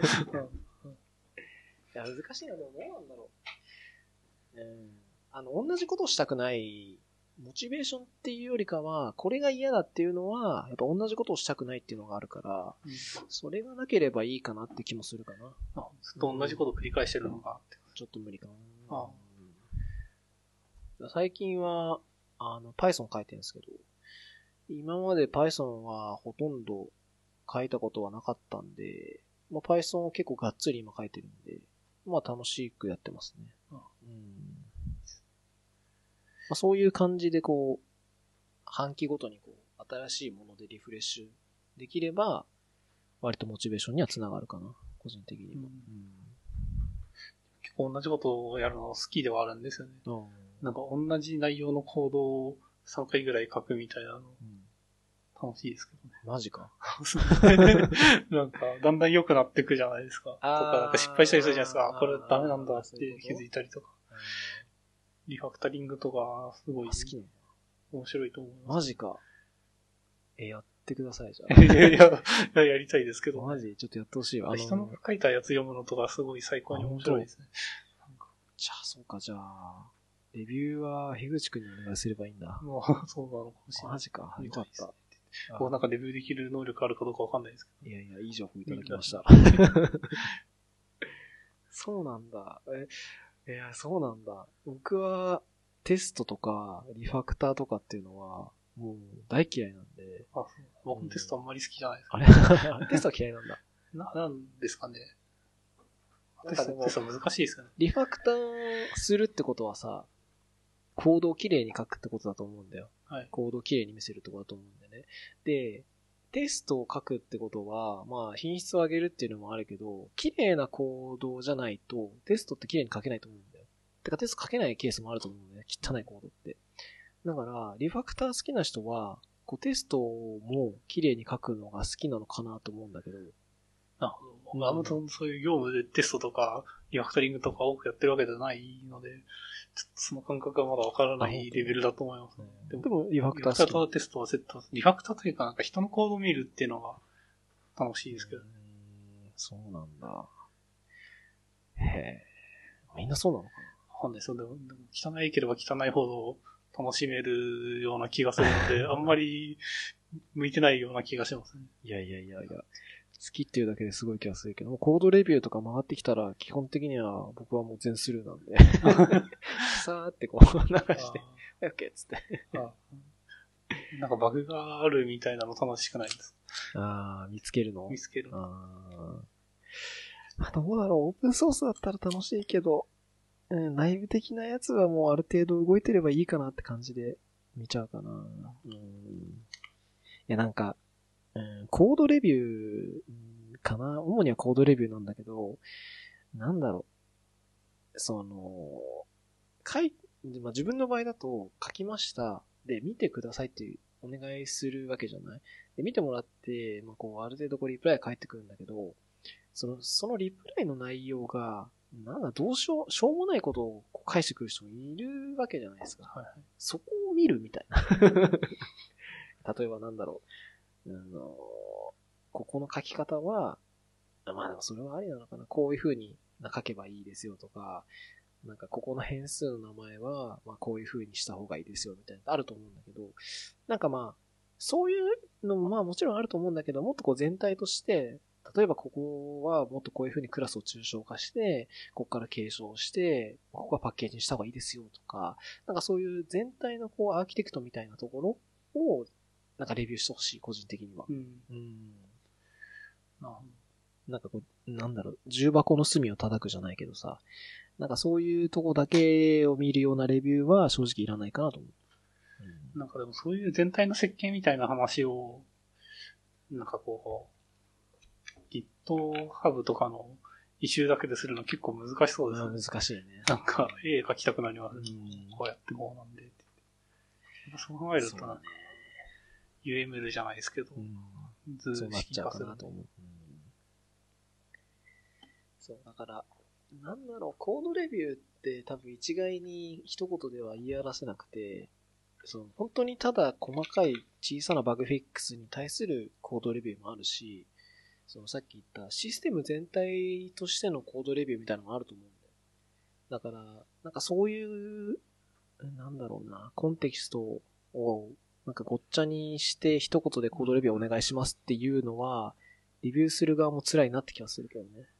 うんなんかこのプルリクエストは、例えば、えっ、と、なんかプロトタイプで作ったものです。で、こうこうこういう機能があるんですが、まだこの辺はできていません。みたいなのがやっぱあるとさ、なんか違ってくるじゃん、また見方も。はいうん。だそういうような、まあ、なんだろうな、お願いの仕方みたいなのも、まあ、お願いの仕方、うん、なんて言うんだろうね。まあ、プルリクの仕方みたいなところも、ちょっと難しいけど、っていうのも多分、その、送る側とか、送られる側の人に必要な技術の一つっていう気もするけどね。うん。うんただお願いするんじゃなくて。いやでもね、なんと、なんとも言えないよね。なんとも言えないですよね。そうコードレビューって言うとなんか重箱の隅続きたくなっちゃいますけど、なんか設計レビューとか言われると重箱の隅関係ないんだって気がしますけどね。なんかそういうのを考えることが多くて、自分はコードレビューが好きになれない。ああう。ん。なんだろう、なんかこう、い、うん、なんつうんだろうね。せ、うん、難しいけど、せ例えば自分がレビュアーだとしたときに、レビューしました。で、指摘してあげるんだけど、でも、なん、なんだ、じゃあ本当にそれが果たして正解なのかどうかも、不安な状態でこうレビューしたりとかする。もちろんバグだったら、もちろんバグでダメなの。多分変数の名前違いますよとかね。そういうバグはもちろんまあ、直してあげられるんだけど、なんかこう、そういうのじゃなくてさ、コードの書き方とか、その、その作り方みたいなところをこうレビューしてあげたときに、なんか、自分としては正しいと思って言ってるんだけど、でも作ってくれた人からすると、自分のそういう、なんだろう、経験とか知恵をもとにこう作ったっていう思いがあって、なんかそれをこう、なんつうの、なんかこう、蹴散らすじゃないけどさ、それ却下みたいな感じで言うのも嫌だなと思ってて、ああ。うん、だからそういうのもあって、そうですね。うん、なんかその強くは言えないかなっていう。なうん。でも確かにレビュー受ける人と、レビューされる人が、なんかどういう人なのかみたいなのをお互いに知ってるっていうのは結構うんちいいのか悪いのかわかんないですけど、大事なのかもしれない。なんか、どうなんですか？ね。いや、でもあるかもしれない。だって、だって自分がレビュー頼むときは、レビュー全然軽く、なんかちょろちょろしかしてくれない人しか頼まないもん。あ、そうですか。すごい細かく見る人っているじゃん。そうですね。うんそういう人はお願いしない。なんか、相 相手には、相手を気づかな、なんだろう、傷つかないだろうなっていう前提があるので、みんななんか、そんなに傷つかないだろうなっていうのがあるので、いろいろ言ってみて、まあなんかいろいろ言われて自分が傷ついたりするっていう感じでいいのかなと思います。なるほど。いや、どうだろう。レビュー、えー、すごい細かくレビューしてくれる人とかはさ、もちろん、そのね、良かれと思って直すけどさ、その、してもらった方からすればさ、また書き直しかよみたいなのもあるじゃん。うんせっかく頑張って書いたのになんかがっつり書き直しとかさ、あると、結局そこでまた時間かかっちゃうからさ、まあ、難しい感じもするけどね。結構さ、プルリクとか送るとさ、一回でマージされるのもあればさ、何回もこうやり取りするのもあるじゃん。こここうです、こここうです、みたいな。なんかそういうのはちょっと違うかなって気がするんだけどね。難しい。だって、そもそも、プルリクエストとかの目的って何かっていうと、多分、まあ、いろんなあると思うけど、すごい根本的なことを言えば、多分バグをなくすとか、QA 良くするとかって話だと思うんだよ。品質良くするって話だと思うんだけど、だったら、もしそれが本質的なものであって、それが解決できればいいっていうんであれば、多分プルリクをものすごい頑張ってレビューするんじゃなくて、テストとか CI をものすごいいっぱい書けばいいと思う。そうすれば、例えばそれがたとえレビューがずさんでマージされたとしても、その CI 側で品質が担保できていれば、そこでこけるわけじゃない。もしマジ、あの、プルリクのレビューがダメでも。そしたらまたそこレビューし直せばいいって話になるから、どちらかというとそういうテストとかを個人的にはちゃんと書いた方がいいかなと思う。うんマジ、プルリクのレビュー頑張るんであれば、テストもっと書こうみたいな。っていう風にした方が手も動かす時間も多いし、レビューする時間少なくて済むから。なんだけどね。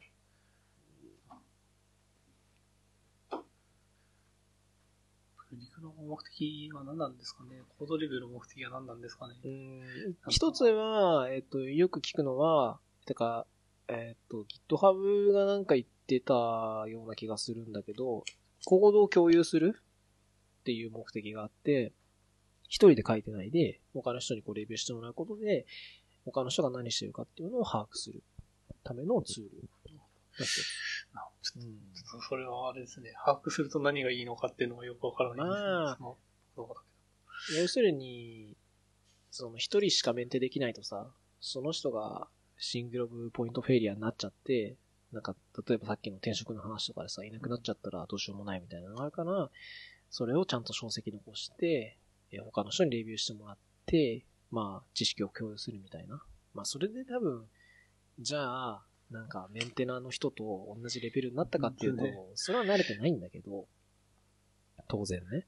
まあでも、うーん、でどどっちなんですかね。なんかレビューした人を教育するっていう意味と、なんかコード自体を、なんていうか、読みやすくするというか、知識がなくても読めるようにするっていう二つがあると思うんですけど、それ両方ともなんですかね。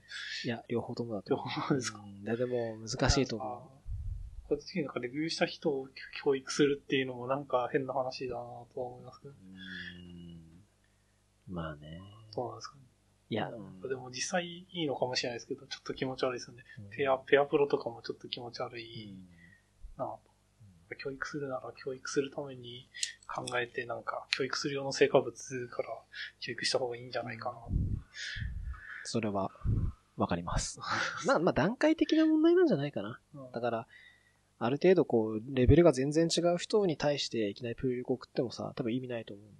なんかそういう人には、さっき言ったみたいにそういう、もっとペアプレイより手前の段階で、本当にこう、なんて言うんだろうね。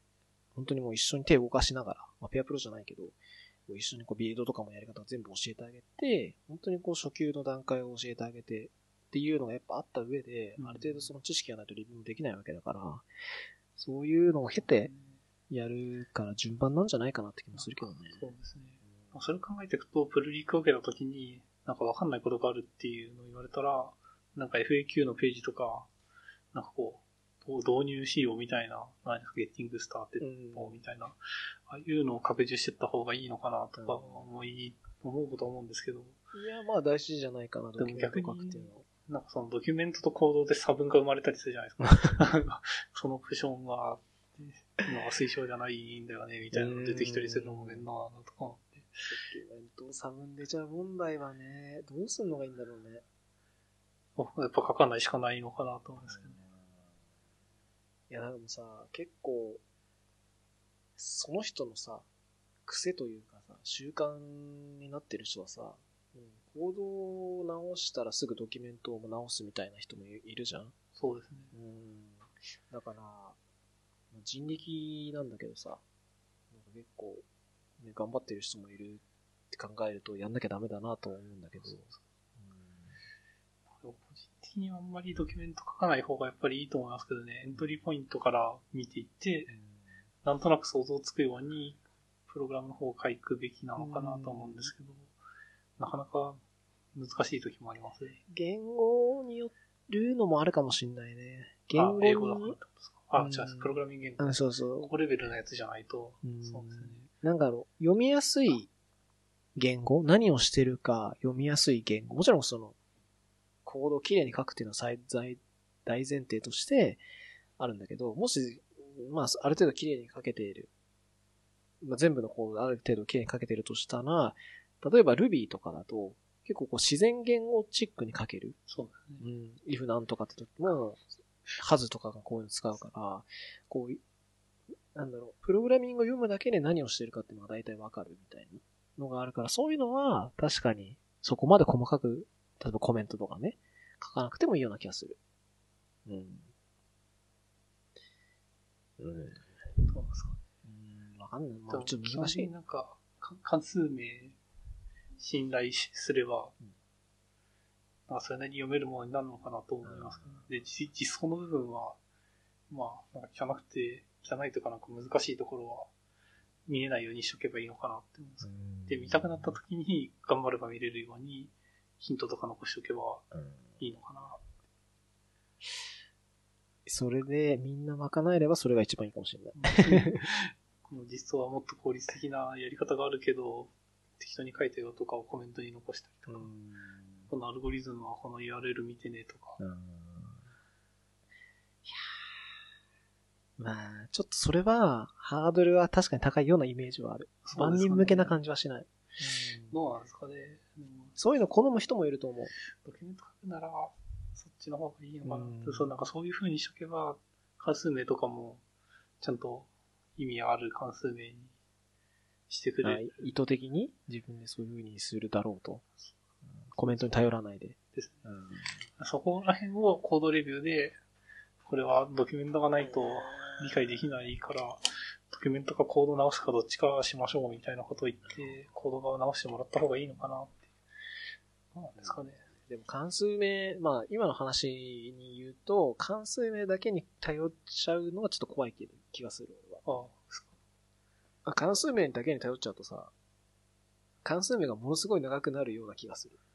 まあでも、僕は長くなってもいいと思う。あ、100、100文字とか。それはもう多分あれだ、言語とかにもよると思う。ものすごい関数名長い言語もあるからさ。まあでも、許してるやつは。フォートランみたいにこういう、一行の文字数決まってなければ。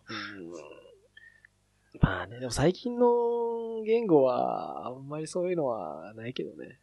いかに短く書くかっていうところだけはするけどね。ええー、そうですかね。確かにでも、リンターとか通すと、弾かれますね。横幅が何文字以上になってます？まあ、横幅も、その一行に対する文字数制限はどちらかというと、なんだろう、なコード規約みたいな話だと、まあ関数名もコード規約っちゃコード規約かもしれないけど、なんだろう、あの、関数名が長すぎると、単純にその読みづらい気がする、俺は。ああ。うん。まあそうですけど。うん、でもそれって、そもそも、なんか、なんていうか、路面が広いんだと思うんですよね。なんかこう、どう書いても読みにくくなると思いますけどね。関数名長くて読みにくいなら。うん、関数名長くて読みにくいものを短くしようと思ったらどうどうするんですか？だから、パッケージとか、クラスとか、そういう概念を使ってくるんで。で、いくと、まあ、そうすればいいと思うんですよね。うん関数名でせあの説明しないで、ドメインを絞って、うんそうですね。まあ、ここいつが、このクラスが言ってるんだから、これは、だから、あそういう世界樋口くん的にはそういう風に追っていく方がめんどくさいってことね。ドメインから拾ってって何してるかっていうよりかは、関数名で一発見た方いやが、、違うドメインから拾ってった方がいいっていうあ、話。いいんだ。いや、なんかなんかコメントアウトとかで、なんか、ここの関数は説明するよりかは、あの、関数名を、とか、ドメインとかでやればいいよってこと。ね。そう。なんか PyDoc とか RDoc とか、はいはいはいはいなんか、いっぱい説明するよりも、そっちの方がいいんじゃないクラス名とかを辿ってった方、辿ってったりした方が、何やってるか分かるんだったらそっちの方がいいってそっちの方がいい。まあ、それはそっちの方がいいよね。でなんかそう、で、ドキュメント書くと、なんかそういうことをやれば表現できるのをドキュメントに頼りがちになるじゃないですか。そういうことねドキュメントをたくさん書くならそういう風にしろよってことね。だからドキュメント書かなくていいじゃんってことか。そうですね。書かない方がいいっていなうんか。こう、導入ドキュメントとかも、できれば書かないで、エントリーポイントを見たら、うんメインから見てってってことね。そうですね。なあって、こういうオプションがあって、なるほどね。なるまあでも、実際でも一回一通り動かすところはうん、ドキュメントとして残した方が、実際は良さそうですけどね。勉強するときまあでも、メンテナンス、ドキュメントのメンテナンスとかの話も出たけど、まあそこを考えると確かに、ドキュメントは本当にシンプルな感じにして、コードを読むときには、ドキュメントっていうよりかはコード直接見てっていう、で追いやすくした方がいいような気がするね。うんでも、まあ、基本的な部分は先にドキュメントあった方がいいのかもしれない。ああまあ、こう個人でコード書くときは、いつも、なんか、自分がどういう風に操作したいかみたいなところ書きます。うんなんかどういう入力をして、どういうのが出てくるはずっていうのを、なんか適当に絵とか文章で書いて、それからなんか側だけ書いていって、はいはいはいだんだん中埋めていくみたいな書き方するんですけど、うんそっちの方が絶対いいと思うんですよ。多分みんなそう思ってるのかもしれないです。いや、まあまあ、みんなそういう風にやろうとしてるけど、なんかこう、親切心でドキュメント書いちゃうんだよ、やっぱり。うん、優しいからみんな。うん。ちょっと今、一個だけすごいうん。困ってるというか、うん。どうするのがいいかなって思ってるのが、うん。コード書くときに、うん。なんかさっき言ったみたいな、ここはもっと効率化できるけど、うん。適当に作ったやつで実装してますとか、このアルゴリズムは、こういう理由でこれを使ってますみたいなの残したくなるじゃないですか、うんコメントとか。うん。でも、GitHub とか GitLab とか使ってると、イイシュー側にも残せるじゃないですか。うん。で、なんかこう、イシューの、ここ読んでねみたいなの書書いたりするじゃないですか。なんかそこまでいったら、こコメントの方いらないんじゃないかなって思って、一周にかけと。イシューだけに書いて、コメント書かなくてもいいのかもしれないなっていうのはイシュー、まあその辺の粒度は難しいけど、一個問題があるとしたら、まあイシューがなくなったらどうするか問題。そうですね。うん。なので、イシューを Git のリポジトリと一緒に管理したいですね。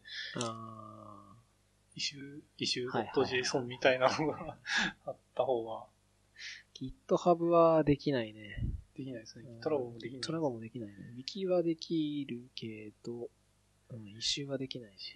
エクスポートすると、イシューの中身 JSON で残ったりするんですけど、なんで、なんかもう GitHub のイシューに残すんだよって、そっちに残してった方がいいのかなと。なるほど。なるほどね。まあ、うん。そこまでその辺でもさ、まあ決まりはないからね。決まりないですね。もう、書いてる人のセンスだよね、正直。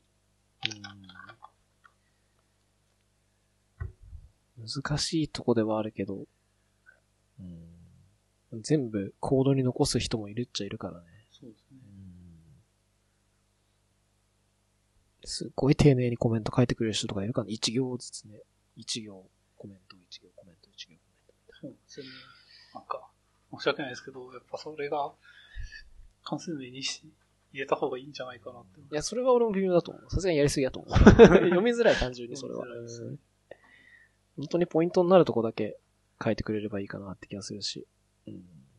慣れてる言語だったらね、そもそもコメントいらないかなっていうのは確かにあるからね。うん。うん自分で手元で動かしながら追ってくって方が絶対楽だし。でもなんか僕とか、こう、if 文の中身を全部、is なんとかみたいな関数を書いてから、うん使いたくなっちゃうんうんですよ。いや、あれ、逆に読みにくいなって最近。うーん。いや、でも、いいんじゃない？そうなんですかね。うん。Ruby とかでも、あの、ハテナでクエスチョンマーク使って、リアル面白いですよね。ハテナとびっくりで、破壊的な言語化とか、うん。なんか、いや、うん。そういう意味だと Ruby はいいんじゃない？だから読みやすいく面白いですなるから、うん、いいと思う。ゲットなんとかとかさ、セットなんとかとかって Ruby 使っちゃダメだからさ。うん。ゲッター、セッターみたいなの作るときにね。HTTR みたいなやつ。そうそうそうそう。でも、Java とかさ、はさ、ガンガン OK じゃん。ただ自分で、なんかどっちかというと Java はあれですよね、なんかスニペットみたいなのを呼び出して、うん。自動生成するっていうのが多いんですけど、なんか、最近、デコレーターみたいなのできましたよね。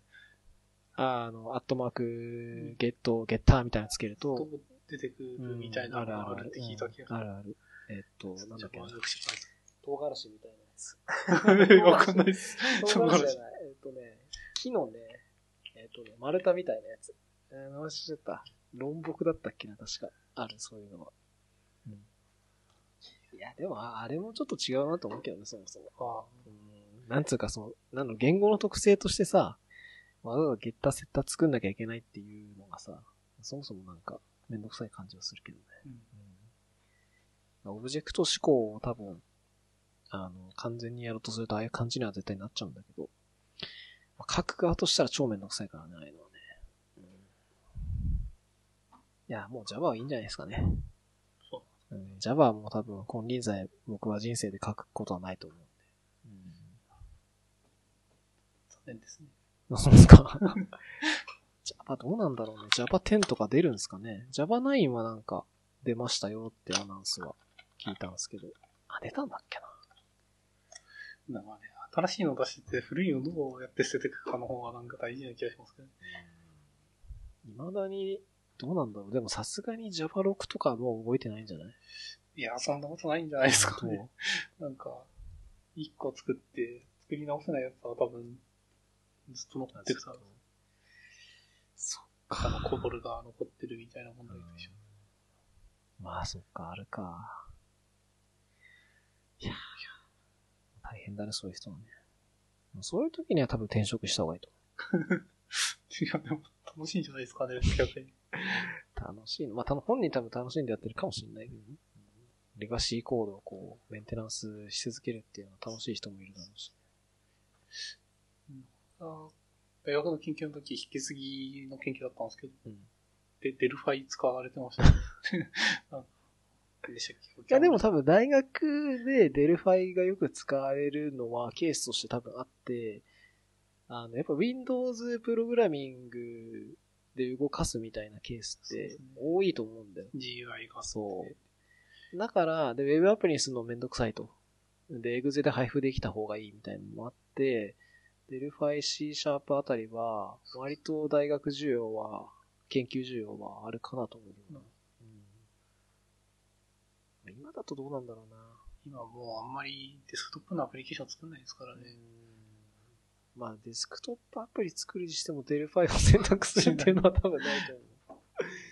最近とかもやっぱ Electron とかいうの絶対使った方がいいだろうし。大体みんな作りたいもの、ゲームなことが多いので、 Unity とかの方が使われてますね。ユニティは、えっ、と、JavaScript か C シャープかな。 Unity も昔ちょろって書いてたけどね、最近は全然書いてないかな。 Unity は、どちらかというと、3D モデリング技術の方が大事だから。なあ物体同士をこう、オブジェクトを扱うこと自体はそんな大変じゃないから、あれは。それをこう、いかにリアルに表現するかとかね。そうそっちも大変だから、あれは。なんか、こう、高専の時は C シャープとダイレクト X と、なんかゲーム作って遊んでたんですガチ Windows けど、熱い Windows です。いや、あれ、3D モデリングするのが一番大変でしたね。メタセコイアってソフト使ってたんですけど、ああこれは無理だって思いました。いや、本当に、ね、自分、あ自分も 3D モデリングしたことあるけど、なんかもう、チープなやつしかできないから、できないですよね。うんなんか、四角と丸とくっつけてみたいな感じで。なんか手を作るチュートリアルとかあるじゃないですうんか。あれよくできるな。すっごい大変だよね。そうですね。うんできました。いや、できないね。ちょっと今度作ってみましょうまよ。丸だよ。手は丸だよ。そうなりますよね。手は丸でいいんで。大変だよ。まあ、最近はでも多分、 Unity とかを使うんだったら、あの、アセットストアって言って、そういうの配布してくれるさ、仕組みがあるから、もうそういうの使って、もともとあるやつを多少いじればできるっていうのもあるから。まあたうん、この時代一から作るっていうのはまああんまないと思うけどね。今 3D アバター売るのとか楽しそうですよね。そうですよね。いや、楽しい。うん 3D 系は楽しいと思うけどね。はい。いいっすか。いいっすね。そういえば、そうですね。iPhone SE はリリースされませんでしたねっていうのとか。いや、もうそれは次回でいいんじゃないですか。ね。次、次新しい情報あるかもしれない。次回で。あの、今1時間40分ぐらいなんですけど、なんかもう、1時間半以上やると、なんかもうなんかぼーっとしてくる。そうです。なんかでも今日、もう18時の時点で、すでに疲れてそうでしたけど、なんか今日疲労が大変そうだなと思っ最近ね、夏バテがひどい。あうーん、もう、食欲もないし、なんかもう、運動して、あ外歩いて、通勤経路歩いてくるだけでもなんかもう、疲れ果てる。から、ほんと夏バテがひどい。何なんだろうね。夏バテってね。そうですね。うん。そんな病気ないんだけどね。いや、うなぎ、うなぎ食べたらいいですよ。うなぎ食べれば治るってやつ。そうです。夏バテにはうなぎ。そう。鉄分とかね、塩分とか取んないといけないっていう感じだと思うんだけど。いや、でもとかいいです いや、夏バテがすごいですよ。もう家にいるときもさ、もう暑いからさ、ずっとエアコンつけてるんですよ、家。で、朝起きて、で、多少空気の入れ替えしなきゃいけないから、朝のは7時から9時ぐらいまではちょっと涼しいのもあって、家エアコンつけないで窓全開にしてるんだけど、もう、それ以上、もうエアコンつけないとやっぱもう、汗もかいてきちゃうし、でも辛いから、エアコンつけてると、もう基本的には夜中までずっとつけてて、で、えーっと、寝るときに2階行くんだけど、2階で結局暑くてエアコンつけるから、もうずっとついてんだよね、一日中。うん、でもそうするとさ、外でも外出るとさ、もう全然こう暑さに耐えられなくて、もう何もする気にならなくて、って感じですね。はい。わかりますね。そうなんですよ。夏バテがひどくてちょっと。夏嫌いじゃないんだけどね。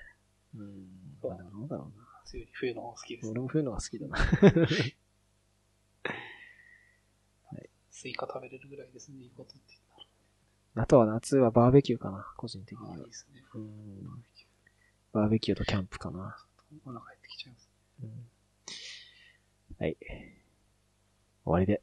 はい。お疲れ様でした。ありがとうございました。はい